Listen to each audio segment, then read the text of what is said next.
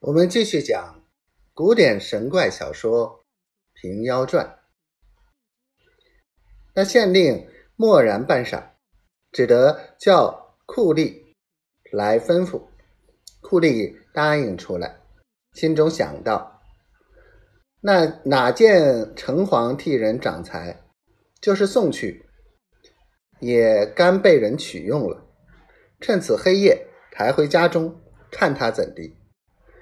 又想到这一千贯文非同小可，免得谁人耳目，况且官府事情倘在城隍庙中查问，却不隐辩，我且抬到庙中，与道士共同商议，大家八刀，若官府问时，只说城隍爷收去了，哪里查账，好记好记。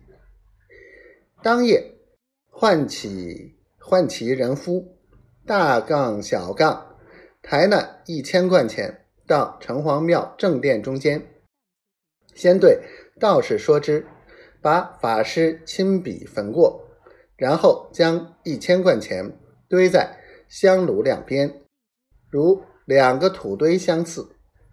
库吏似与道士约定黄昏后，大家计较八刀。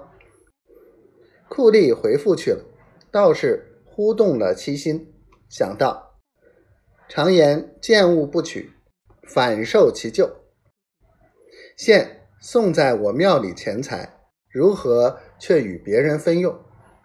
庙后有个大鱼池，不免唤徒弟们相帮，陆续运去，撇至池中，总算城隍爷收去，无形又无迹，岂不干净？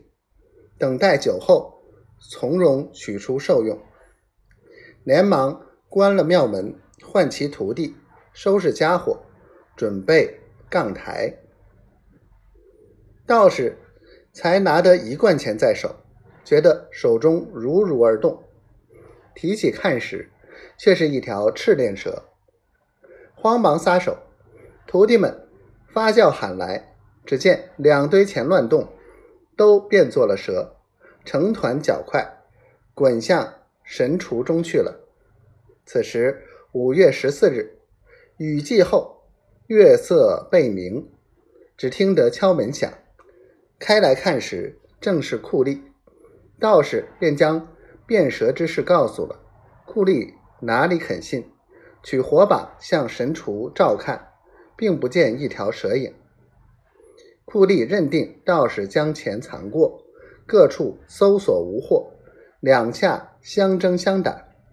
后来央告在县，县令举出真情，个人则二十板。